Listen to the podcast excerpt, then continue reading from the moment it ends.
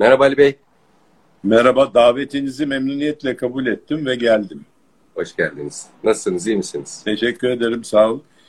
Ee, bu e, Covid olmayan e, grip hali e, aşağı yukarı iki hafta sürüyor. O ikinci haftayı tamamlayıp e, hala geçirmemiş olarak e, karşınızdayım. O geçmiş olsun. E, ama halimden memnunum. Geçmiş olsun. Teşekkür ederim. Ee, Covid grip derken şey de siz gelmeden önce onu da e, andım. E, bugün 17 Ağustos e, büyük depremin 23. yıl dönümü. E, evet. Orada evet. kaybettiğimiz canları tekrar rahmetle anlıyoruz. Dilerim e, Tanrı bir daha böyle büyük felaketler yaşatmaz ülkemize. E, yani gerçekten de acı bir gün. Hatırladığımız zaman da e, o günleri insan içi burkuluyor. Eee Nasılsınız, iyi misiniz? Bir haftadır görüşmeyeli. Yolunda mı her şey? Yani grip dışında işler güçler yolunda mı? Geçen hafta özellikle e, Sayın Nebati'nin toptaki ve e, şeydeki konuşmalarını İstanbul Sanayi Odası konuşmalarını e, sizinle değerlendirmiştik. Bir şeyler değişti mi hayatınızda? Valla hayatımızda artık bir şeyler değişmesin diye dua etmeye başladık. Hani eskiden şöyle olurdu. E, ya işte hayatımız değişsin daha iyi olsun falan filan. Yani gelirimiz daha iyi olsun yok efendim rahatımız daha iyi olsun.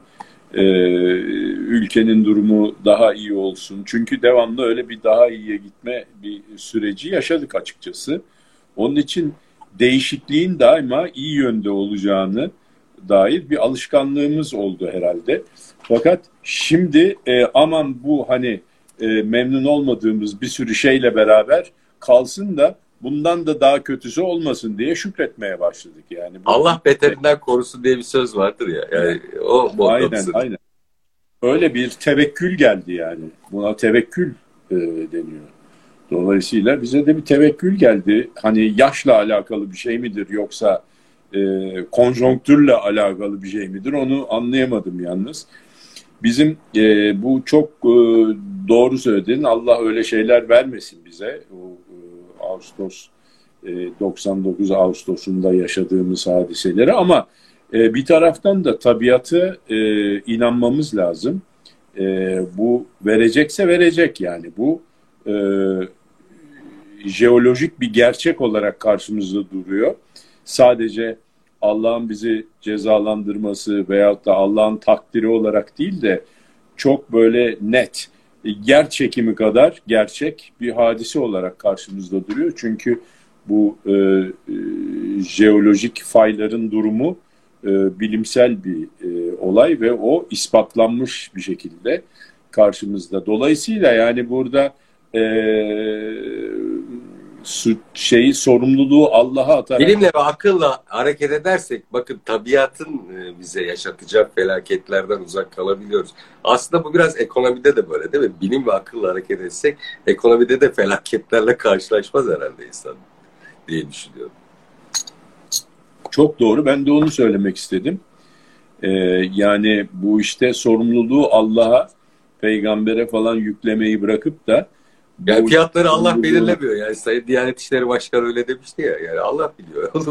fiyatları zaten o belirlemiyor. Çünkü piyasaları icat eden bizleriz yani. E, piyasayı e, başka kimse e, say, e, sevgili peygamberimiz gelip piyasa diye bir şey var diye e, ispat etmedi yani. Onları başkaları yaptılar yani. E, Ama sizi ben bir konuda tebrik etmek istiyorum. Yani gerçekten aslında her programda sizi böyle takdir etmekten de e, yani keyif alıyorum. Sebebi de şu, e, yılbaşından beri diyorsunuz ki ben de her programda hemen hemen soruyorum. Ya Ali Bey izleyicilerimizden sorular geliyor. Yani e, tasarruflarını nasıl değerlendirsinler? Siz de diyorsunuz ki yatırım tavsiyesi olarak düşünmeyin ama ben şöyle yaparım, ben olsam böyle yaparım ya da yapıyorum diyorsunuz. Bunlardan bir tanesi de şeydi. Eee borsada özellikle banka hisselerini e, ciddi anlamda prim yapabileceğini düşündüğünüzü söylemiştiniz.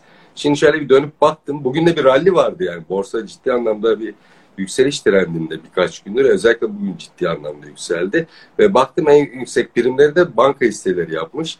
Şöyle geriye dönüp baktığım zaman da yılbaşından beri pek çoğu %60 ile yani bankaların her birinin farklı tabii ki %60 ile %80 arasında e, banka hisselerinin prim yaptığını gördüm ben. E, siz herhalde zengin oldunuz galiba. Yani komşuda pişer bize de düşer mi? Ali abi de pişer bize de düşer mi? Dediyse ben ya, yapmadım yatırımı önermem falan diye.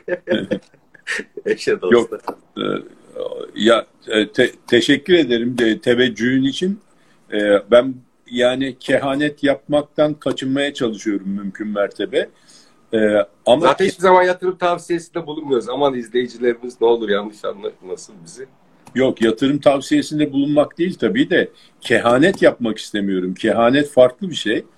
Ee, kehanet öyle hissi kablel vuku, Nostradamus mesela kehanetlerde bulunmuş sonra bunların çoğu olmuş. Yani öyle bir durumda zaten değilim. Öyle bir e, e, özelliğim de e, yok ama ben e, hani kendi inanacağım bazı sebepler varsa o sebeplerle birlikte söylüyorum. Yani mesela ya şunu alın şöyle şöyle yapın yatırım yapın iyi olur değil de ben şöyle düşünüyorum şu olursa şu olur dolayısıyla durumumuz da buna uygun diye söylüyorum. Onun için herkesin kendi mantığıyla tartarak o işi yapması e, lazım. Ben söyledim diye değil tabii ki. Orada da, oradaki mantığımız da şuydu. Bu enflasyon bir parasal bir e, fenomendir. Yani parasal bir olay. Parayla ilgili bir olay. Piyasadaki para arzıyla da alakalı. E, piyasadaki para arz ve talebiyle de alakalı. Yalnız malları değil, paraya olan arz taleple de alakalı. Dolayısıyla piyasada parayla görevlendirilmiş olan kurumlar da bankalar olduğu için bunlar aldıkları para, sattıkları para, kullan ettikleri kar para da olduğu için en iyi bunlar bilir diye bir mantık vardır değil mi? Hani mesela matematik. he, kabzımallar mesela soğanı iyi bilirler yani. Soğandan anlar, patlıcandan anlar değil mi? Bankalarda paradan anlar. Onun için öyle bir mantıkla eğer hani dünyada soğan fiyatlarında bir soğanda bir arz talep dengesizliği şey yapsam soğancılara yatırım yapın derim. Yani enflasyon olunca da e, bankalara yatırım yapmak daha mantıklıdır daima. E, onun için söyledim. Hani paramı çünkü insanlar şöyle söylüyor. Paramı KKM'ye mi yatırayım, dolarda mı kalayım? E, bankadaki KKM hesabı mı, bankada dolar hesabı mı? Ya kardeşim bankadaki hesapları boş ver. Bankanın kendisine yatır yani. E, banka çünkü en çok parayı kazanacak. Bir ikincisi bir e, şey o, gibi televizyonlarda bir reklam var ya diyor ya yani ya diyor çok paramız olsa keşke şey alabilir miyiz acaba burada bir tane loca o da diyor ki boş ver diyor ya takımı satın alalım. Ya siz diyorsun ki takımı satın alalım diye loca satın almaya çalışıyorsunuz ki. Takımı satın almaktan tarafa olduğumu söylemiştim. Ee, şimdi bir de şöyle bir gerçeklik daha var.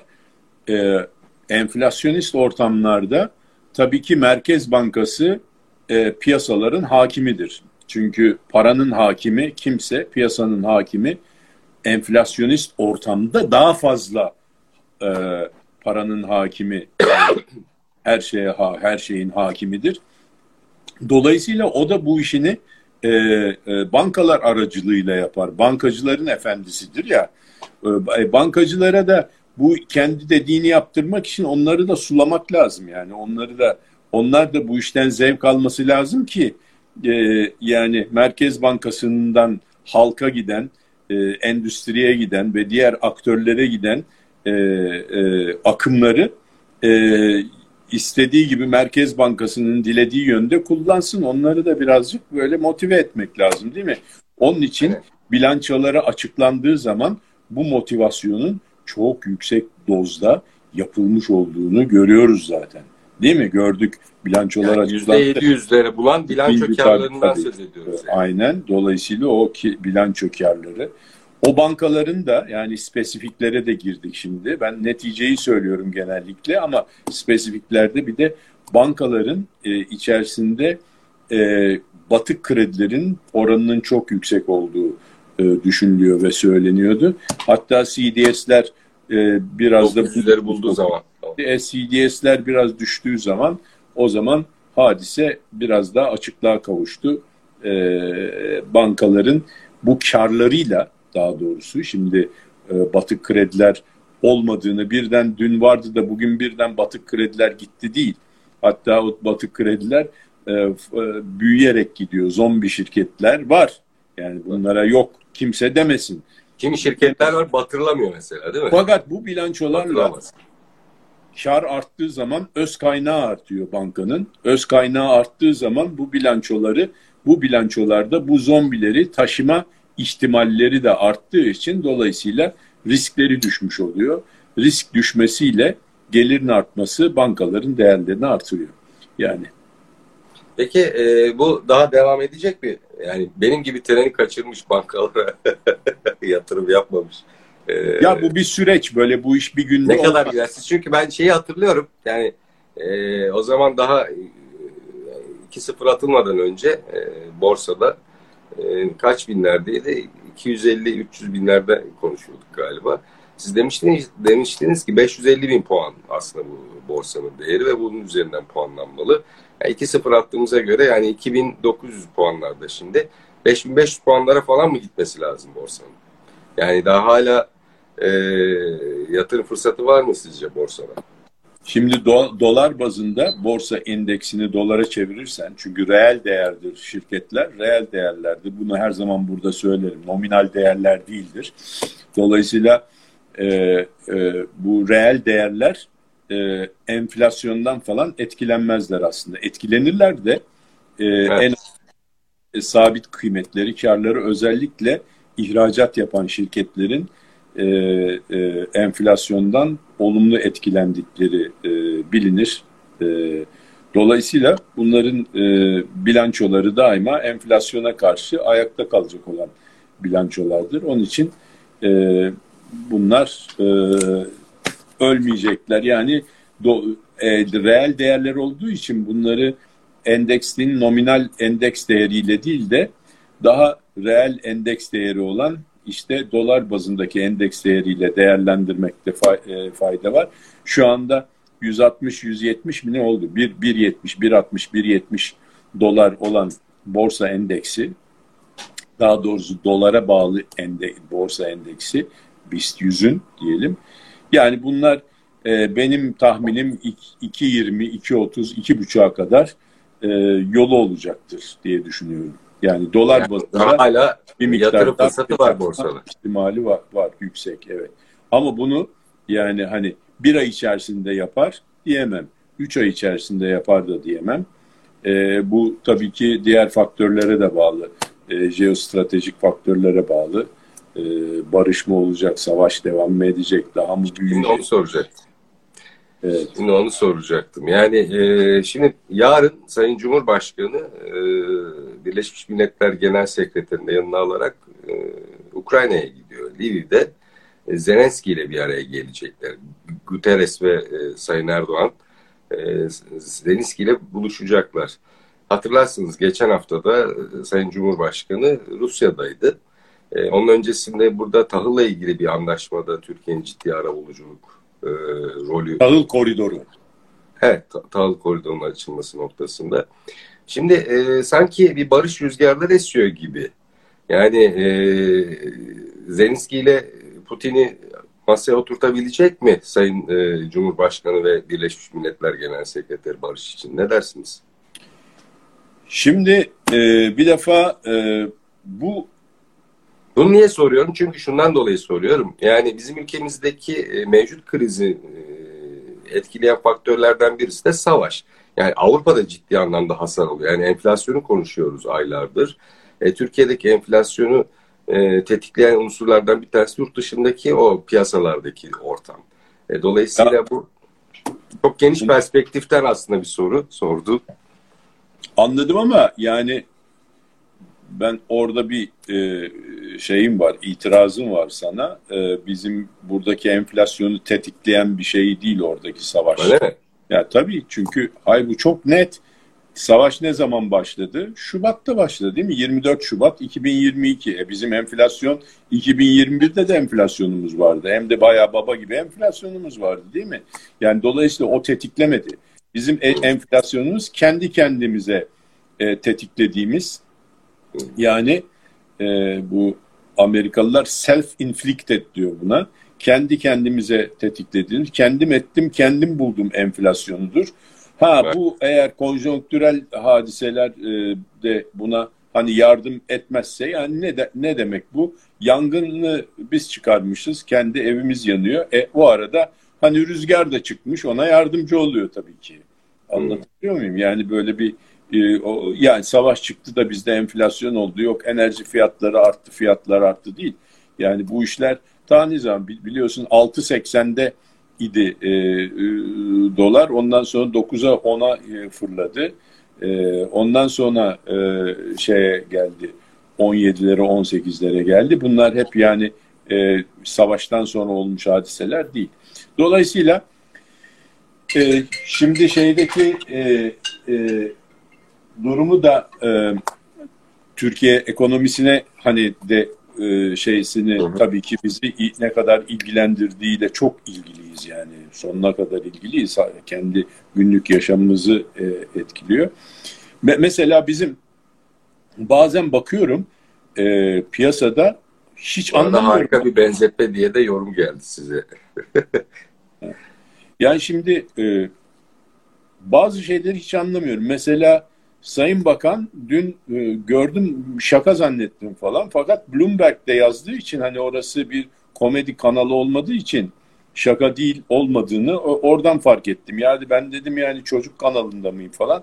Otomobilde fahiş fiyat uygulayan 100 bin kişi tespit edildi diyor demiş Sayın Bakan.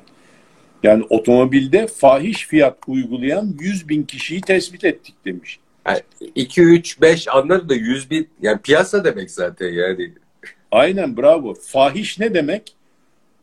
Ol, olağanüstü piyasa fiyatlarının çok üstünde olan bir, iki veya üç tane fiyatı tespit edersin. O fahiştir. Fahiş standardın üzerinde olan demektir. E 100 bin kişi e, bir fiyatı yapıyorsa yani o fiyat fahiş olması mümkün değil. O fiyat piyasa fiyatıdır yani. 100 bin kişinin yaptığı fiyat piyasa fiyatıdır. O fahiş olamaz yani. Dolayısıyla burada bir şey var. Hani buna e, kendi içerisinde çelişkisi olan bir cümle manasında oksimoron diyor e, şeyler. E, e, yani bunun e, yabancılar. Yabancılar. Hani anlam şeye bu tür cümlelere diyor oksimoron diye. Yani kendi içerisinde kendi kendini e, yalanlayan bir hadise. Yani diyor ki otomobilde fatih, fahiş fiyat uygulayan 100 bin kişi tespit edildi. Bu arada izleyicimiz diyor ki 100 bin tane galeri var Türkiye'de diyor. Onlardan diyor söz ediyor aslında diyor. 100 bin tamam. kişi diyor ama, fahiş fiyat uygulamakta. Ama fahiş olmaz ki. Yani o piyasa fiyatı olur. Bir şey 100 bin kişi belirliyorsa o piyasa fiyatının e, şeysizdir yani tarifidir zaten yani. Fahişi olmaz onun. Fahiş, fahş edilmiş yani. E, e, acayip farklı. Abartılmış. Aşırı, aşırı demek fahş edilmiş. Neyse. Yani şimdi bu böyle bir e, hadise şunu şu bağlamda beni enterese ediyor. Yani bu kavramlar falan e, daha çok oturmamış yani gibi görünüyor. O da beni tabii ki e, biraz endişeye sevk ediyor. Yani piyasa kavramı, piyasa fiyatı ne? Ondan sonra piyasa... Bu arada izleyicilerimizden Necati Bey ile Mustafa Bey'in e, yorumları ve soruları var. Onu dillendiremiyorum. Kusura bakmayın. Rütük tarafından ilk kapatılan YouTube kanalı oluruz. o yüzden kusura bakmasınlar. En azından izleyicilerimiz okumuş oldu. Ali Bey de göz ucuyla bakıyor zaten. Arada oraya cevap veriyor merak etmesinler. Ama soruyu dillendiremiyorum kusura bakmasınlar. Yok bizim e, yani objektif olarak olayları değerlendirmeye çalışıyoruz. Yani evet. siyasi görüş falan e, arkasında yok. E, yani böyle e, şey Türkiye'deki ha bu iş nasıl kurtulur? E, geçen programımızı ona ay- ayırdık. Yani evet. bir defa onu özetleyelim hem bir dakika içerisinde özetleyelim. Çok iyi olur. Bütün programı şey yapmayalım. Bir defa bir e, doğru dürüst bir para politikası. Doğru dürüst bir para politikasından kasıt şu, piyasanın bütün aktörlerinin inanarak arkasında duracağı bir para politikası. Dünyanın en iyi para politikasının koysan ekonomik aktörler ona inanmıyorsa o yönde hareket etmez ve onu bozarlar. O para politikası kesinlikle başarılı olmaz. Böyle bir şey görülmemiştir yani. Çünkü e, enflasyonu düşüren halkın kendisidir yani toplumun kendisi düşürür yaptığı hareketlerle. O düşürücü hareketler yapmaya da bunu e, e, otorite e, e, e, inandırır ve e, sevk eder. Dolayısıyla bu olmazsa olmaz. İnandırıcı ve güvenilir bir para politikası ortaya kon. Ya bu çok farklı bir şey bile olsa biz bizlerin inanması lazım buna ki ben de ona göre. Aksi takdirde stok yapmaya başlarım. İnanmadığım takdirde ya yok bu enflasyon düşmeyecek. Ben en iyisi iyisi mi stok yapayım? İyisi mi döviz alayım? İyisi mi yani bu çok basit bir şekilde bu döviz alayım ben işte Türk lirasından kaçayım aman Türk lirası borçlanayım dövize çevireyim bilmem ne falan filan demeye yeltenmeye kalkarım ve bunları durdurmak veyahut da hepsini polislik yapmak bunların hepsini yakalamak şey yapmak mümkün değil zaten kanunlarımız da bunları cezalandırmaya müsait değil. Dolayısıyla bu e, böyle inandırıcı bir para politikası olacak. Bir, iki onun arkasından bir orta vadeli program olacak aynı zamanda o hedefleriyle rasyonel olan o da inandırıcı hedeflere giden bir e, politika olacak yani şey orta vadeli plan olacak. Sonuçları o, belli bir takvim olacak yani değil mi? Tabii Adım. o takvime bağlı olarak yani yol haritası falan diyorlar ya işte bu. Ondan sonra da yapısal olarak ekonominin sıfır cari açığa ibla olması için gerekli e, şey yapılacak. O gerekli şey de tek kelimede söylüyorum ihraç edilen yerli katma değeri artıracak unsurlar olmak. Yani ihraç edilen yerli katma değeri hedefe koymak. Onu hedefe hiç koymuyoruz. Yani bu şu demek. Bir şirket kar hedefi koymazsa o zaman kar etmez. Çünkü sen diyorsun ki satıcılara ya kar edin demiyorsun. En sonunda ya niye zarar etti bu şirket sene sonunda? Soruyorsun adamlara, toplantı yapıyorsun yani satıcılar şeyler imalat, ondan sonra satın alma, insan kaynakları. Kardeşim söyleyin bana yani niye kar etmedi bu şirket? E kimse bize kar et demedi ki diyecekler yani. Evet. Satış diyecek yani ki ya bana... açısından açıklayıcı olması, daha anlaşılır olması açısından şöyle söyleyeyim. 250 milyar dolar ihracatımız var. Aslında bunun 100 milyar dolarına yakınını biz Türkiye'de üretiyoruz. E, o 250 milyar doları ihraç edebilmek için 150 e, milyar dolarlık ithalat yapıyoruz. Ali Bey de diyor ki e, bunu e, adım adım götürelim. bir yıl 145 milyar dolara düşürelim. Bir yıl işte 140 135 130 öyle öyle düşüre düşüre düşüre düşüre en azından eşitleyelim ki kısa vadede cari açığımız olmasın. Doğru mu? Ama bunu bunu bunu bir defa e, hedefe koymak lazım ki evet. herkes anlasın. Ne yapılacak arkadaşlar? İhraç edilen yerli katma değer artırılacak. Kaçtır o? 100. Kaç olacaktır? 140. Tamam işte bu bitti. Bu hedefi koyduktan sonra zaten bütün piyasanın aktörleri bu yönde hareket edecek ve ona göre kredi ver, ona göre teşvik ver. Ve ekonomi, ekonomi bürokrasisi de bu hedefi gerçekleştirmek için tedbirler alacak. Teşvik politikası, maliye politikası, vergi politikası, bütün bunlar bunlara göre hedeflenecek. Çünkü eğer ki bizim e, bizim esas kötülüklerin anası cari açıksa ki öyle. Hükümet bu evet. konuda çok doğru bir tespitte bulundu. Dedi ki bütün kötülüklerin anası cari açıktır kardeşim dedi. Doğru. Doğru söyledi. Eğer öyleyse cari açığı düşü cari açık hastalığının da e, ilacı ihraç edilen yerli katma değerdir. O kadar nokta. Bunu daha fazla şey yapmayalım. Bu net açık buraya koyduk bunu. Şimdi yani gözlerdeki ışıltıyla olmuyor. Yani ciddi anlamda bu üç aşamalı e, planı hayata geçirmek gerekiyor. Zaten ekonomi bilimi bunu söylüyor. Yani e, inandırmazsanız paydaşlarınızı e, kimse hangi programı koyarsanız koyun e, Keynes'in kendisi gelse bile kimse inanmaz. Açıklayıcı bir şey olması lazım. Ya da ne bileyim e, liberal sistemin e, ağ babalarını getirseniz bile e, insanları inandıramıyorsanız mümkün değil. Yani kimse arkanızdan gelmez, kendi tedbirini almaya çalışır. Dolayısıyla da böyle sıkıntılı süreçler olur. Peki bir şey sormak istiyorum izin verirseniz. Tekrar bu Ukrayna Bu Ukrayna'ya gelmiştin. Ukrayna evet, Ukrayna meselesine getirecektim. Şimdi televizyonlarda şöyle yorumlar duymaya başladık. Ee, barış olursa e, işte e, Avrupa'daki enflasyon var o da düşmeye başlayacak. Avrupa üretime başlayacak. Türkiye'den ithalata başlayacak bir. İkincisi e, Ukrayna yeniden e, mamur edilecek. Yani savaş sebebiyle yıkıldı. E, Türk şirketlerine orada ciddi anlamda iş potansiyelleri doğuracak. Bu da Türkiye'ye döviz girmesini sağlayacak. Bu da işte dövizin ateşini düşürecek, enflasyonun ateşini düşürecek. E, ekonomi rahatlayacak. Siz katılıyor musunuz buna? Ya tabii savaş bütün kötülüklerin anasıdır. Yani. her, her şey... şeyden önce insan, insanların öldüğü bir şeyi savunmak doğru bir şey değil zaten. Yani evet. Ya şimdi savaşın bir rasyoneli var tabii. Savaşın evet. jeostratejik rasyonelleri var. Ama bu rasyonelite denkleminin içerisine, rasyonelite bir denklemdir yani. E, nimeti, külfeti falan koyarsın bir araya. Ondan sonra e, nimet tarafı ağır basarsa rasyonel demektir ya. Şimdi o evet. denklemin içerisine insan hayatının değerini koyduğun zaman zaten o denklemin e, e, nimet lehine neticelenmesi veyahut da rasyonel olarak e, faydalı olması, çıkması, feasible çıkması mümkün değil. Dolayısıyla insan hayatı her şeyden önemli olduğuna göre savaşlar hiçbir zaman rasyonel değil. Tamam şimdi bunu dedikten sonra hayatın bir de realitesine geç, geçelim. Şimdi bazen bu romantik kalıyor maalesef. Realitede savaşlar oluyor yani neticede. Şimdi bu evet.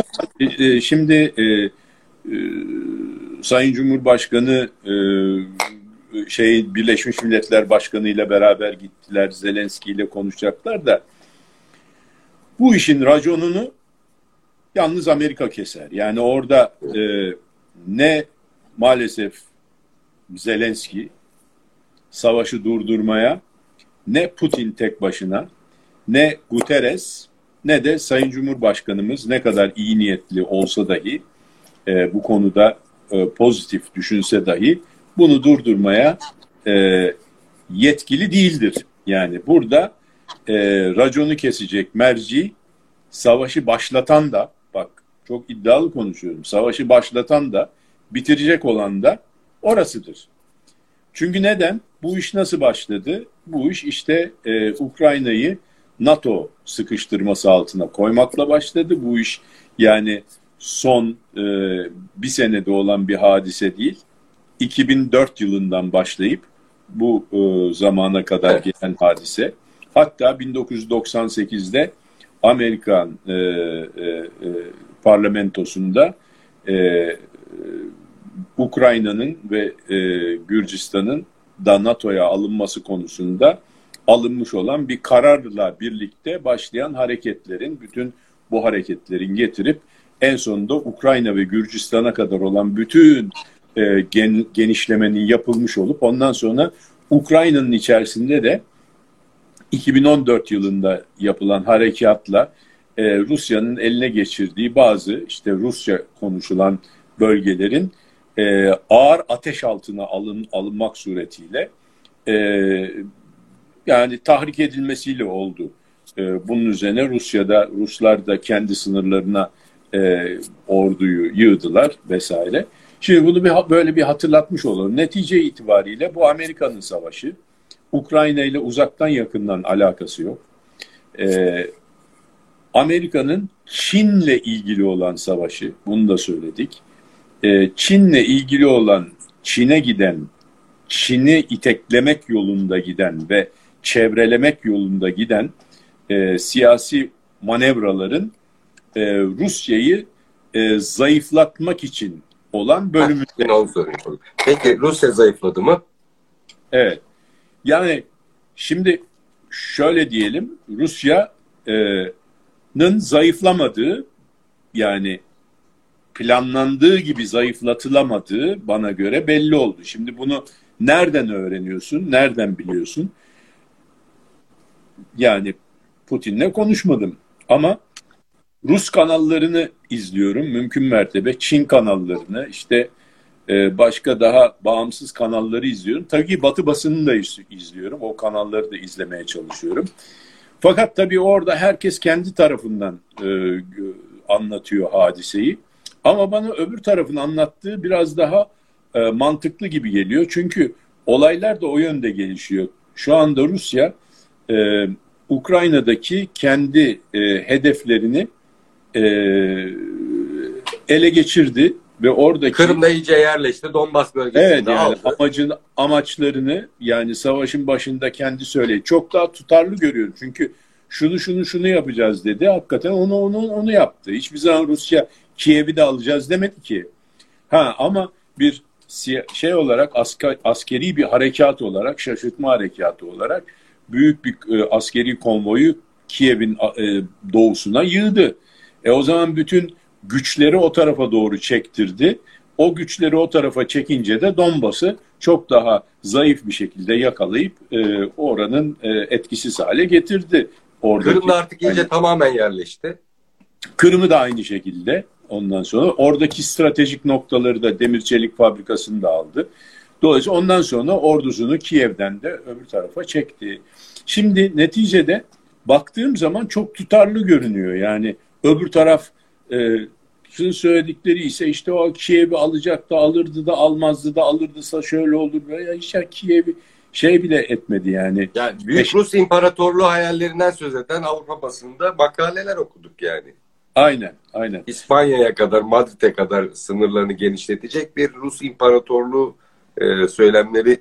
Orada tutarsız olan şey de şuydu. Rusya'nın zayıflayan bir güç olduğunu, e, önümüzdeki 30-40 sene içerisinde Rusya'nın esamisinin okunamayacak derecede zayıflanacağını, düşen bir güç olduğunu e, söylediler. Hem de e, bu genişlemeci bir politika e, işte şey alındı, e, Berlin alındı, Paris'e varıldı falan filan gibi e, bir şeyler olacak. Bir şey sorabilir miyim izin verirseniz? Burada çok önemli bir yere geldik. Çünkü sizinle sohbetlerin sırasında bir 1990'lı yıllarda e, Madeleine Albright'ın o dönemin Dışişleri Bakanı böyle e, Amerikalıları sanki Tanrı'nın kutsanmış e, insanları gibi gören bir açıklaması vardı. Ondan söz etmiştiniz. Yani bu yol haritaları çizerken de bu e, nasıl diyeyim hormonlu e, egoda var sanki değil mi? Yani e, başkalarını hor gören, küçük gören, zayıf gören, ben onu biraz daha zayıflatayım Çin'e giderken benim ayağıma dolanmasın falan diyen böyle bir tavır var sanki. Ya şimdi doğru söylüyorsun. Onu e, bahsetmiştik bir kere. O e, yani belki onun bir tezahürü olabilir bilmiyorum. Yani ona şey deniyor. American exceptionalism diyor. O deniyor. Ondan bahsediyorsun herhalde. Evet, evet, bravo. E, şey olmuş, bir e, özdeşleşmiş bir hadise o birazcık.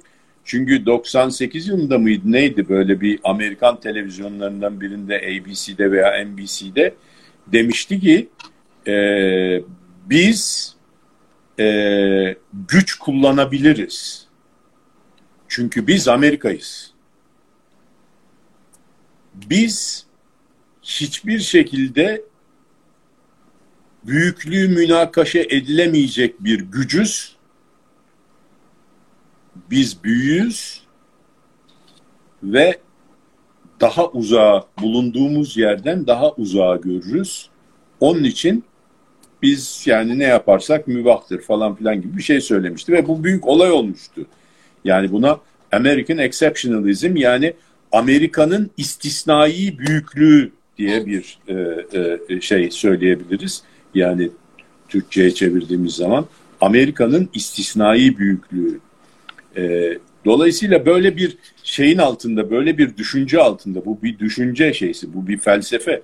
Amerika'nın dış politikasına e, zaman zaman hakim olmuş olan bir felsefe. Bu işte bu neokonlarla birlikte bu felsefe tekrar hakim olduğu Madeleine Albright'ın kendi bunu çok net bir şekilde ifade etmesiyle tekrar başladı. Kendisi de Rusya uzmanıdır galiba değil mi yani? Aynen aynen. Çünkü o zaten kendisi e, Prag doğumlu galiba e,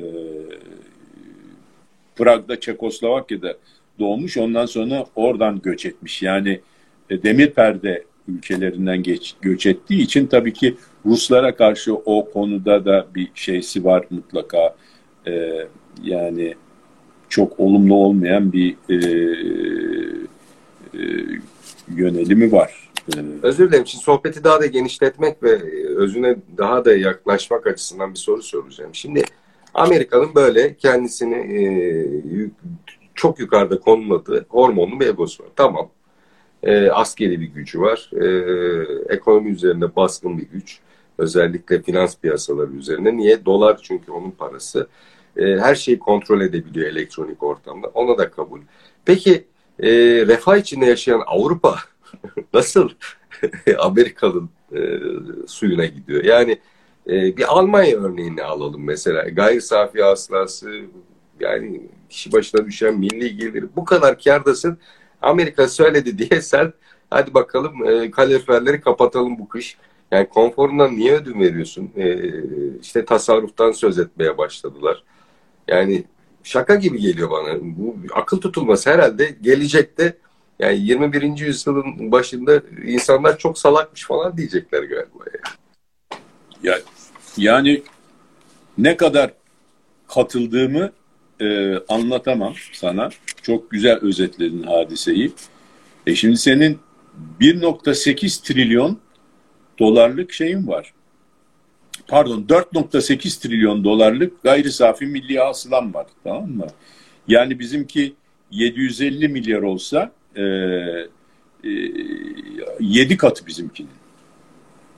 7 katından fazla.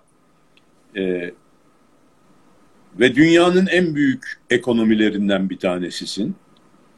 İkincisi niceliği açısından değil de niteliği açısından da büyük bir ülkesin. Çünkü makine sanayi ondan sonra e, teknoloji geliştiren yani 28 sektörün e, 18 tanesinde teknolojik üstünlüğü olan e, bir ülkesin. Dominant ülkesin yani. Çalışkan bir ülkesin. Verimli e, bir e, e, ekonomin var. Yani her türlü şekilde hak ediyorsun bir de üstelik refahı. E, e fert başına düşen 60 bin mi 70 bin mi euro bir şeyim var. E, e, refah, e, gayri safi milli hasılam var. Yani senden başka, senden fazla hiç kimse refahı hak etmemiş. Tamam mı? Şimdi senin söylediğini biraz daha ileri götürüyorum. Tamam mı? İlla ki bir şey söylemem lazım çünkü söylediğin üzerine ya. Ee, bu kadar hak etmiş, müreffeh olmama rağmen ben 22 derecede oturmayacağım kardeşim kısıyorum 19 dereceye düşüreceğim bu kış diyorsun. Ya neden? Yani elinin parasıyla rezil olmak değil mi bu yani? Neden? Ukrayna'da savaş var. Ya kim Ukrayna? Senin kardeşin mi bunlar yani? Yani senin hangi amacına e, hizmet ediyor Ukrayna savaşı? Ukrayna orada kazansa da Ruslar oradan Donbas'tan atsa senin boyun mu uzayacak yani iki santim daha? Anlatabiliyor muyum? Yani çok haklısın sonuna kadar haklısın. Ben de bunu anlayamıyorum. Birisi anlatabilirse bana hakikaten çok medyunu şükran olurum. Aksi takdirde dediğin gibi yani diyecekler ki bir şapşallık oldu. 20. yüzyılın başlarındaydı. 2022 yılında böyle böyle bir şey oldu. Bütün Avrupa kalktı. Kendi kendinin ayağına kurşun sıkmaya karar verdi. Ondan sonra işte mazoist bir e, şey cem, cemaat e, türedi Avrupa'da. İtalyanlar e, ondan sonra Fransızlar, Almanlar dediler ki kardeşim biz donarak e, eza cefa çekmeye razıyız. E, ondan sonra e, Amerikalı e, abilerimiz öyle istiyor. ondan sonra şeye gidemiyoruz. Otoyollara çıktığımız zaman iki misli ya e, 9 9 euro falan oldu. 9 dolar mı euro mu ne galonu şeyin. Düşün Amerika'da evet. 5 dolar galonu benzinin. Orada da 9 dolar. Yani Amerika'nın iki misli falan para ödemeye razılar. O güzelim otobanlarda bastırdığın zaman e, e, e şey Mercedes'in BMW'nin gazına yüklendiğin zaman e, yani buna Avrupalı'nın bütçesi de dayanıyor. Avrupa'nın her yerine bırakın e, endüstriyi. E, artık e, tarım kesimi bile, evet. çiftçiler bile artık yollara dökülmeye başladı. Onlar bile mazottan şikayet ediyorlar. Yani Aynen ekmeğe daha pahalı yiyeceğiz. E, sütü daha pahalı içeceğiz. Biz buna razıyız kardeşim. Yeter. Kendi kendine yapıyor. Hani Avrupa'yı ben anlamıyorum. Hani Amerika'nın bir hayali var. Herkes de kavga edebilir. Gücü de var. Tamam eyvallah. Avrupa diye karışıyor buna. ben onu anlamıyorum. Şimdi Avrupa elinde değil yani buna e, diyor ki sen orada uzaklardaki arkadaşlarımız diyor ki ya ben büyüğüm buradan we stand taller diyor. Herkesten daha yüksekteyiz. We can see further diyor. Herkesten daha uzağa görürüz. Onun için diyor bizim yaptığımız, onun için biz dünyayı dönüştürme yani transforme etme e, e, şeysi bizde.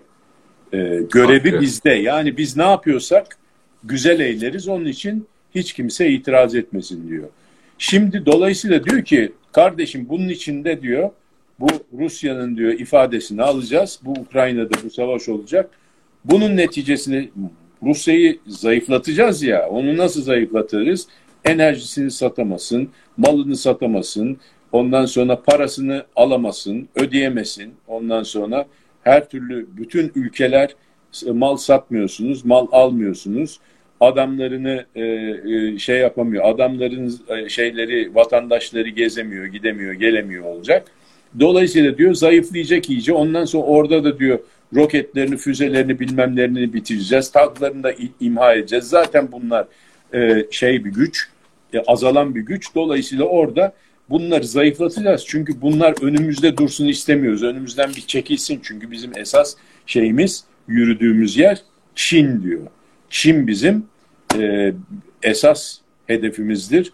Ona giden yolda ki bütün e, engelleri ortadan kaldıracağız. Sen de diyor Avrupa'ya ey Avrupa bana bu konuda yardımcı olacaksın. Gerek... Bu arada Sayın Cenk Önemli benim soracağım soruyu söylemiş. Yani e, Make America Great Again. Yani Bravo. Trump e, o zihniyette bir adamdı ama de, dediğiniz zihniyette bir adamdı ama şu an e, Biden var. Demek ki politika değişmiyor yani başkan Bravo. Bu da, Peki, bu da şuraya getiriyor. Ne diyorduk biz? E, daima e, mutfak var ya mutfakta pişiyor Amerikan evet. politikası, dış politikası mutfakta pişiyor. Ondan sonra garson kimse o servis yapıyor. O zaman Trump'tı garson. Aynı politikayı o servis yapıyordu. Türkiye masasına nasıl servis yapacağını onun bileceği iş ama aynı yemeğe servis edecek. Şimdi Avrupa, havayla to tokalaşan Biden var. Tabii. Avrupa masası var. Oraya ne servis edeceğini biliyor. Çünkü mutfaktan çıkarken fişle çıkıyor. Bu yemek Avrupa masasına gidiyor diyor. Gidiyor onu oraya atıyor. Ha, o belki o yemeği götürürken dökeyip saçabilir falan ama aynı yemek gidiyor yani. Orada aynı politika. Yani kim olursa olsun. Bak Madeleine Albright onu söyledi 98 yılında. Ondan sonra 2016 yılında Trump diye birisi çıktı. Ay dedi böyle hani eski e, şeyler var ya e, de e, şeyler de, böyle e, şey e, ne derler e, mahallenin dayısı falan filan ay ulan falan filan diye çıkar ortaya. Elin tersiyle her şeyi yıktı bak dikkat et. Dedi ki çok doğru arkadaşım şeysi Make America Great Again yani Amerika büyüklüğünü tekrar ortaya koyun dedi. E, bu şu anda Biden Trump'tan daha fazla aynı politikayı yürütüyor. Yani Çin'e karşı da Çin'e karşı kafa tutmayı Trump çıkardı. Ondan önce Çin'e karşı hep yumuşaktı Amerika. Ta Kissinger'ın Dışişleri Bakanı olduğundan beri, Dışişleri Bakanı da değil de o zaman şeydi, e, National Security Advisor'dı yani Milli Güvenlik e, şey danışmanıydı Beyaz Saray'ın. Nixon zamanında 1971'de geldi Chuenla ile konuştu. Ondan sonra 72'de Nixon geldi. El sıkıştılar Mao ile falan filan. Hatta orada Çin'in tek Çin olduğuna da karar verdiler. İmzayı attılar dökümanın altına. Yani dediler ki Tayvan, Çin bir ülkedir. One China policy. Ondan sonra dolayısıyla Tayvan diye bir yer yok yani. Çin'in bir parçası. Ondan sonra 78'de 79'da da bunu e, e, o zaman da Carter geldi. Carter da imzayı bastı mı? Yani şimdi bastılar. Şimdi onun tersini yapıyor. İşte orada Nancy Pelosi gidiyor falan. Ee, Amerikan şey, Temsilciler Meclisi Tayvan'a gidiyor falan. Bravo. Amerika'nın üçüncü adamı olarak gidiyor oraya. O anlaşmayı yaptığı anlaşmayı e, şey yapıyor. Dünyada dokuz ülke tanıyormuş Tayvan'ı. Evet aynen. Bütün Birleşmiş Milletler falan da tanıyor. Neyse oraya dağıtmayalım. Hadise şuradan geldi. Bu e, Ukrayna'da. Amerika'nın büyüklüğü. Haksızlar mı? Hayır haksız değiller bence. Amerika hakikaten çok büyük. Yani hem ekonomisi büyük. Yani bugün 24 mil, 24 trilyon dolarlık gayri safi milli hasılası var yani. Bak Almanya çok büyük falan filan dedik 4.8 trilyon dolar. Yani orası 24 trilyon dolar. Bugün dünyanın e, gayri safi milli hasılasının %25'i neredeyse. Dolayısıyla Amerika büyük. Yalnız e, rakamsal değerlerde değil. Dikkat edelim Amerika'nın değerlerinde de bir büyüklük var. Yani onlar zaten bu değerlerin üzerine de baze ediyorlar. Diyor ki yani ben diyor yalnız diyor höt deyip diyor büyük değilim diyor. Benim diyor hürriyetler üzerine kurulmuş. Statue of Liberty var değil mi şeyde Amerika New York'a gittiğin zaman e, hürriyet heykeli var. İşte onun temsil ettiği hürriyet. İkincisi eşitlik ilkesi var diyor. Ben ona inanırım. E, bireysel sorumluluk ilkesi var diyor. Cumhuriyetçilik var diyor. Bir de ideolojik iktisadi ideolojim var diyor. Yani lezefası, lezefası, lezefer yani bırak geçsinler serbest piyasa ekonomisi. İktisadi bir ideolojim var diyor. Bütün bu değerlerin üzerine kurduğum bir sistem diyor. Demek ki bir soft power'ım da var yani yumuşak gücüm de var e, e, yeryüzünde. Dolayısıyla diyor bütün bu değerlerin üzerine bir de diyor ekonomik gücüm var artı bir de diyor e, şeyim var diyor e, askeri gücüm de var diyor. Ben diyor dolayısıyla benim dediğim olacak diyor. Şimdi ekonomik güç, olabilir. ekonomik güç tamam. Yani ben orada bir şey sormak istiyorum izin verirseniz. Şimdi Birleşmiş Milletler'in de gayri safi hasıla hesapları var biliyorsunuz. Şimdi e, siz çok güzel bir örnek vermiştiniz e, kendi aramızdaki sohbette. 5-10 bin dolarla New York'ta yaşayamazsın. Ama 5-10 bin dolarla Rusya'da babalar gibi yaşarsın. Aa. Çin'de yani oradaki ekonomik büyüklüğün de e, gerçek anlamda büyüklüğü de tartışılabilir bence. Aynen, aynen. Bak ona da ona da Şimdi gelir. E, şeye bakıyorsunuz bir taraftan da diğer sorun da şu.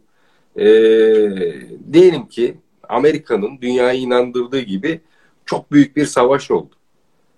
E, soft power'dan söz ettiniz. Amerika'nın soft power'ları neler? İşte Google'ı var, değil mi? Atıyorum e, IBM'i var, şusu var, busu var. E, savaşta siz e, onları yiyip içmeyeceksiniz ki. Onlarla savaşmayacaksınız ki. Bravo. İşte gördük. Yani buğday krizini. Yani e, başka şeyler lazım savaşta. Aynen. Bak ona e, bir e, onunla ilgili bir ölçüt var. Biliyor musun? Şimdi mesela e, diyor ki Amerika Birleşik Devletleri. Ben büyüğüm. Hem değerlerim var diyor ki haklı. Evet. Tamam. Eşitlik, hürriyet, ondan sonra bireysel sorumluluk. Bizim de Atatürk ilkelerimiz var mesela. İktisadi tamam. ideoloji. Ama bunlar yani e, yani sadece Türk milletinin üzerine kurulduğu değil de bütün dünyayı üzerine kurabileceğin universal değerler kuruluyor. Tamam mı? Yani bu Amerika'nın e, birliği, bütünlüğü için değil. Ben bu değerlerle diyor, universal olarak diyor, bütün her tarafta diyor, soft power olurum diyor. Yani yumuşak gücümü de şey yapabilirim diyor. Yani bunu ama şöyle, şöyle de kullanıyor. Diyor ki yani ben demokrasi de götürürsem, demokrasi götürmeye gitmişimdir diyor ben.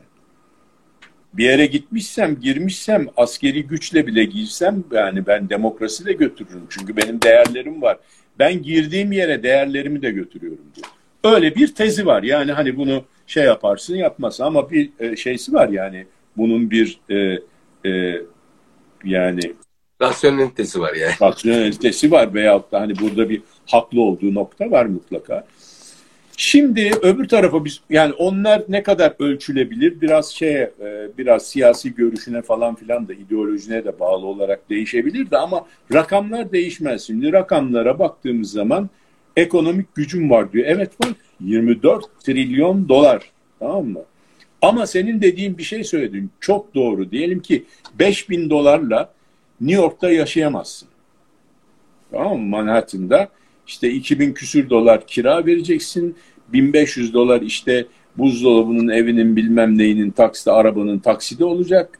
Ondan sonra efendim geri kalan ne yapacaksın yani 300-500 ee, dolar e, yani dışarı çıksan tost yesen e, zaten 10 e, dolar 15 dolar tamam mı yani ya daha açık gitsen 5 dolar. Örnek olsun 5 bin lirayla İstanbul'da yaşayamazsın ama 5 bin lirayla Çorum'da krallar gibi yaşarsın gibi düşün. Ha, mesela veyahut da madem ki Rusya'yı karşılaştırıyoruz yani Amerika Rusya'yı artık declining power yani düşen bir e, güç olarak görüyor ya diyor evet. ki ya, nedir ki diyor eti butu 1.8 trilyon e, ekonomisi var diyor benimki 24 trilyon diyor yani hani e, hani neyse birisi bir şeyle oynuyor falan gibilerden hani bir e, arada bir boyut farkı var. Şimdi neyse bu e, fakat öbür taraftan da dediğin gibi 5000 dolarla Moskova'da krallar gibi yaşarsın. Hani Moskova'yı bırak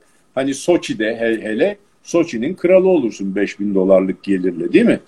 Evet. E, da Rostov. Zamanında cebine 100 dolar koyup, koyup e, oralarda güzel tatiller yapan dostlarımız oldu. Doğru yani. zamanında ama şimdi şimdiden şimdi bahsedersek.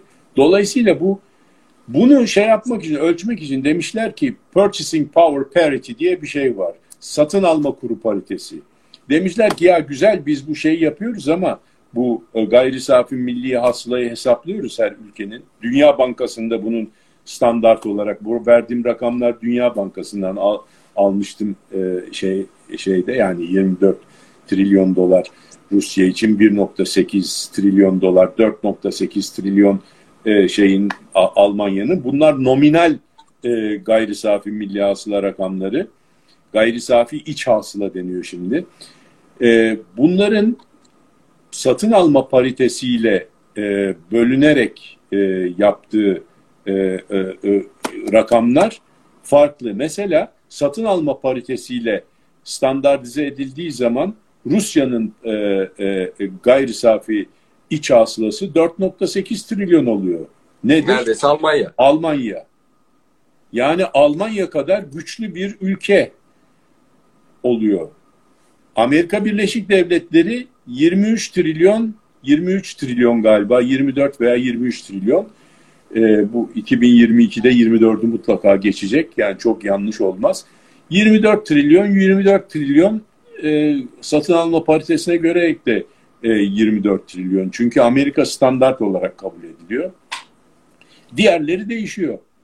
Demek Türkiye'de da aslında Türkiye'de söyledikleri kadar e, e, düşük bir ekonomi değil, Almanya kadar güçlü bir ekonomi satın alma politikasına, satın alma paritesine sta göre standartize edildiği zaman. Artı şöyle bir şey var dediğin çok doğru. Orada Google var. Hani ben şey diyeyim Google birazcık hani teknolojik şeyler falan da var içerisinde de Netflix diyeyim yani. Mesela oyun bozulduğu zaman ne olur ona bakmak lazım. Yani savaş çıktı, oyun bozuldu. Ondan sonra işler sarpa sardı. Tamam mı? O zaman sana bu gayri safi milli hasıla, nominal gayri safi milli hasılanın ne kadarının faydası var? Şu kadarının faydası var. Bir, senin e, askeri e, e, askeri kompleksinin, askeri endüstriyel kompleksinin ne kadar olduğu ki Amerika'da bu çok kuvvetli, onu kabul etmek lazım. E, artı tarımının ne kadar güçlü olduğu, Amerika'da da bunu kabul etmek lazım. Tarım, soya fasulyesi, mısır, buğday falan hakikaten Amerika'nın çok büyük bir e, şeysi var, e, çıktısı var bu konuda. Ama Rusya'nın da çok büyük. Rusya'nın e, şeysi, e, endüstriyel sektörü gayri safi milli hasılasının yüzde 25'i. endüstriyel sektörü ve tarımı. Yani işe yarayan sektörlerini topladığın zaman, işler zora koşulduğu zaman, yani işler e, zora sardığı, sarpa sardığı zaman işine yarayacak sektörler yüzde 25'i gayri safi milli hasılasının. Almanya'nın bile yüzde 18 endüstriyel sektörü. Bizim yüzde 14 Türkiye'nin. Yani dolayısıyla bu artık soft sektörler. Amerika'da ne oran? Amerika'da, Amerika'da bunlardan çok. Amerika'da yüzde 15. 15. Yani e, şey endüstriyel e, kısım. Soft sektörler ama onun yüzde 15'i bile çok yüksek. Yani yüzde 15'i demek e, yani dört dört buçuk şeyin to toplam gayri safi milli hasılası kadar e, e, neredeyse Rusya'nın e, şeysi var Amerika'nın. Tabii ki çok büyük. Ama Çin'le karşılaştırmaya başlarsak o zaman Amerika üzülüyor yani oralarda. Ha, bu arada Çin'in 2030 yılında yani hem ekonomik olarak hem de askeri olarak e, Amerika'yı yakalayacağı, eşitleneceği yolunda da şeyler var, söylemler var. Bunu nasıl değerlendiriyorsunuz? Ha şimdi bak orada e, Amerika nominalde yani nominal gayri safi milli hasılada 2030 yılında yapılan projeksiyonlara göre Amerika'yı e, sollayacak deniyor. Çin ne kadar? Şu anda 18 trilyon dolar nominali. Amerika'nınki 24 trilyon dolar. Çin'inki 18 trilyon dolar. Bu 18-24'ü yakalayacak. Amerika'da o zaman 30 olacak. Belki 30'u geçecekler. İkisi de Çin yakalamış olacak yani. Öyle mi? Purchasing Power Parity'ye göre, satın alma paritesine göre baktığın zaman bir de e, gerçek altyapısal endüstriyel sektörlere baktığın zaman Çin şu anda Amerika'yı geçmiş durumda. Hmm. Yani e, Çin'in satın alma paritesine göre olan gayri safi iç hasılası 27 trilyon dolar. Amerika 24 trilyon dolar. Şimdi aslında her ne kadar 2030 yılında geçecek deniyorsa da Amerika'yı şu anda satın alma gücü paritesine göre Çin sollamış vaziyette. Şimdi bu da şunu açıklıyor olabilir belki de. Belki de Amerika'nın bu kadar agresif, bu kadar aceleci, bu kadar e, yani belki de e, bazı şeyleri kırıp dökerek e, bu işlere kalkışmasının e, sebebi bu olabilir. Şimdi şeye bakıyoruz. Dünyada jeostratejik bir güç olmak istiyorsanız okyanuslara ve denizlere hakim olmanız gerekiyor. Amerika'ya da zaten e, böyle yapan e, donanma gücü. E, şeye bakıyorsunuz Amerika'da e, bu askeri e, gemileri üretme hızına baktığınız zaman ciddi anlamda e, açık ara önde. E, Çin de buna başladı değil mi? Yani savaş uçak uçak gemileri yapmaya başladı. Yaklaşık 10 tanesi şu an halihazırda üretiliyor. 3 tanesi galiba suya indi. Artık dolaşıyor. E, şimdi Çin'de e, dünya denizlerinde ve okyanuslarında bir güç olacak. E, yavaş yavaş o şeye doğru gidiyor muyuz? Öngörülen yani tabii şimdi mesela Çin-Amerikan kavgasına. Yani Öbür Çin... taraftan Japonya'ya hadi bakalım siz de ordu kurun diyor. Yeni Zelanda'ya diyor bunu. Avustralya'ya diyor. Yani hadi toplanın gibi bir şey var sanki. Aynen aynen. Şimdi Çin'le yani, kavga edeceğiz gibi bir şey var. Ortam var sanki. Telaş var. Şöyle bir telaş var. Ee, onu anlamaya çalışıyoruz zaten. Neden bu telaş? Birden telaşlandı çünkü. Düşün Trump'ın gelmesiyle birlikte ortalık birden karıştı. Dedi ki Kuzey Atlantik e, anlaşması vardı. Yani imzalanmak üzereydi. Avrupa ile Amerika arasında muazzam bir işbirliği ve ticaret anlaşması imzalanmak üzereydi. Ben dedi onu anlamam dedi attı oradan. Öbür tarafta onun peşi sıra imzalanacak olan bir Pasifik e, anlaşması vardı. E, bütün Asya Pasifik'teki ülkeleri de içeren e, şey Amerika'nın da içinde bulunduğu Japonya'nın da onu da dedi tamamen dedi ortadan kaldırdım dedi. E, İran'la nükleer e, anlaşma vardı. E, imzalanmış. İmzalanmış olan şey yırttı attı. Ondan sonra dedi ki ya NATO dedi ne biçim herifler siz orada oturuyorsunuz dedi. Hiçbiriniz dedi askeri şey harcamıyorsun. Onlar da böyle aptal aptal baktılar ya dediler. Ne askeri hangi savaş mı var dediler ya. Biz niye hazırlanacağız ki? Yani karşımızda e, şey vardı. Hani Rusya var, demir perde ülkeleri vardı. E, Varşova Paktı vardı. Onun için kurulduk biz. Onlar gitti dedi. Yani şimdi ne oluyor dediler. Bayram değil seyran. Hayır dedi efendim dedi siz dedi ne kadar para ayırıyorsunuz gayri safi milli hasılınızdan dedi bir defa şunu dedi yüzde ikileri çıkartın dedi borçlarınızı ödeyin dedi silahların hepsini biz mi arayacağız hadi bakalım dedi falan filan yürüyün gidiyoruz falan filan NATO'yu ayaklandırdı birden.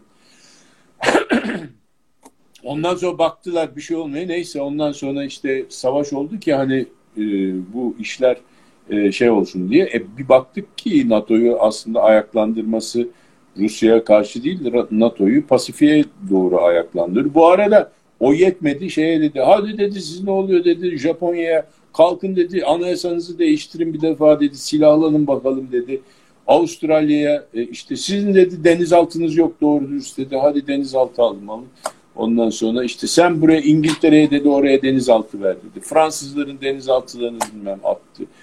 Yeni Zelanda'ya gitti bilmem ne yaptı. Ondan sonra Hindistan'a yürü diyor. Hindistan yürümüyor falan. Hadi arkadaşlar gidiyoruz diyor. Yani bir yere gidiyorlar ama nereye gidiyorlar? Çin'e Çin'e doğru gidiyorlar. Ha bu telaş neden? Bu işte Çin aslında şu anda geçmiş vaziyette. Bu ciddi bir. Yani ciddi bir şey.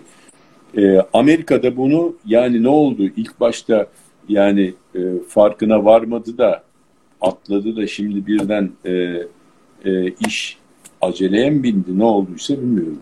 Şimdi şey e, izleyicilerinizin çoğu bu Truva filmini izlemiştir herhalde. Orada bir sahne vardır hatırlarsınız. E, Aşil'i çağırırlar böyle savaş meydanına. Sanki hani eskiden şeymiş ya böyle her iki ordu karşı karşıya geldiğinde çok fazla kan dökülmesin çünkü yetişmiş asker o dönemin en büyük kıymeti e, güvendiği iki tane askerini savaştırırlarmış. Savaş meydanında kim kazanır, kim kaybeder o belli olurmuş. Yani antik dönemlere göre. Yani filmde öyle bir ana tema sunuluyordu. Aşil'i getiriyorlar. Orada dev gibi bir tane adamı yeniyor Aşil. Hatırlarsınız o filmde bir sahne ve anybody else, başka biri var mı benimle savaşacak diyor. Hiçbir orada oradan hiç kimse çıkamıyor ve e, Aşil'in ordusu kazanmış oluyor. Şimdi burada şöyle bir fikir var. İri olan mı diri olan mı kazanır? Şimdi Amerika iri.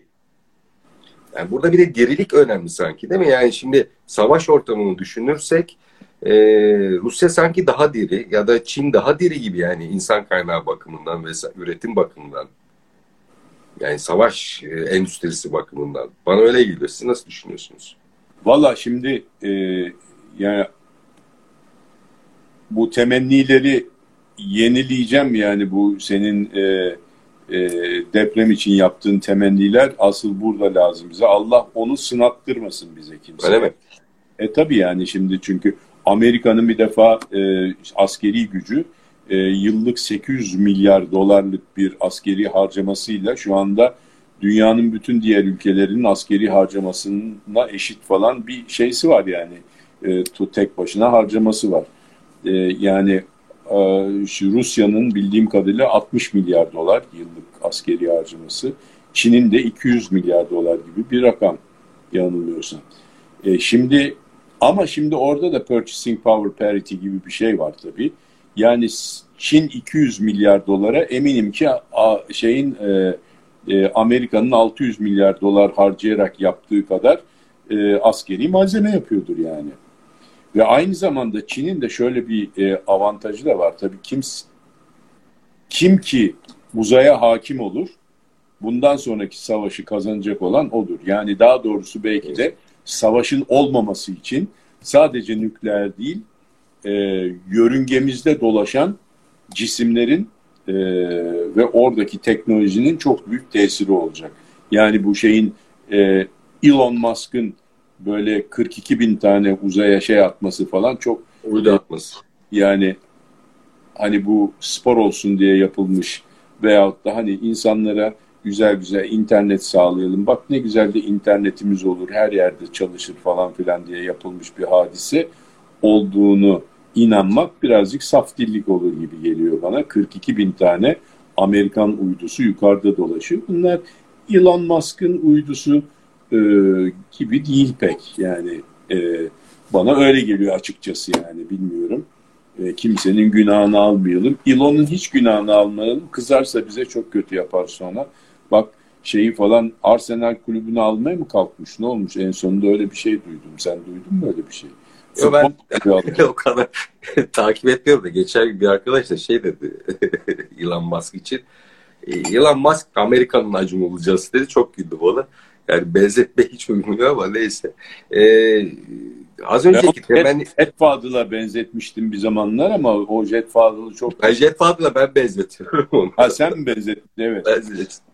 Ben Şey, e, netice itibariyle bizim programa ait onun patenti. Fakat evet. Jet Fadıl ona şey için benzetmiştin sen galiba hani Tesla'yı yapıyor diye. O da evet, evet. araba yapmıştı.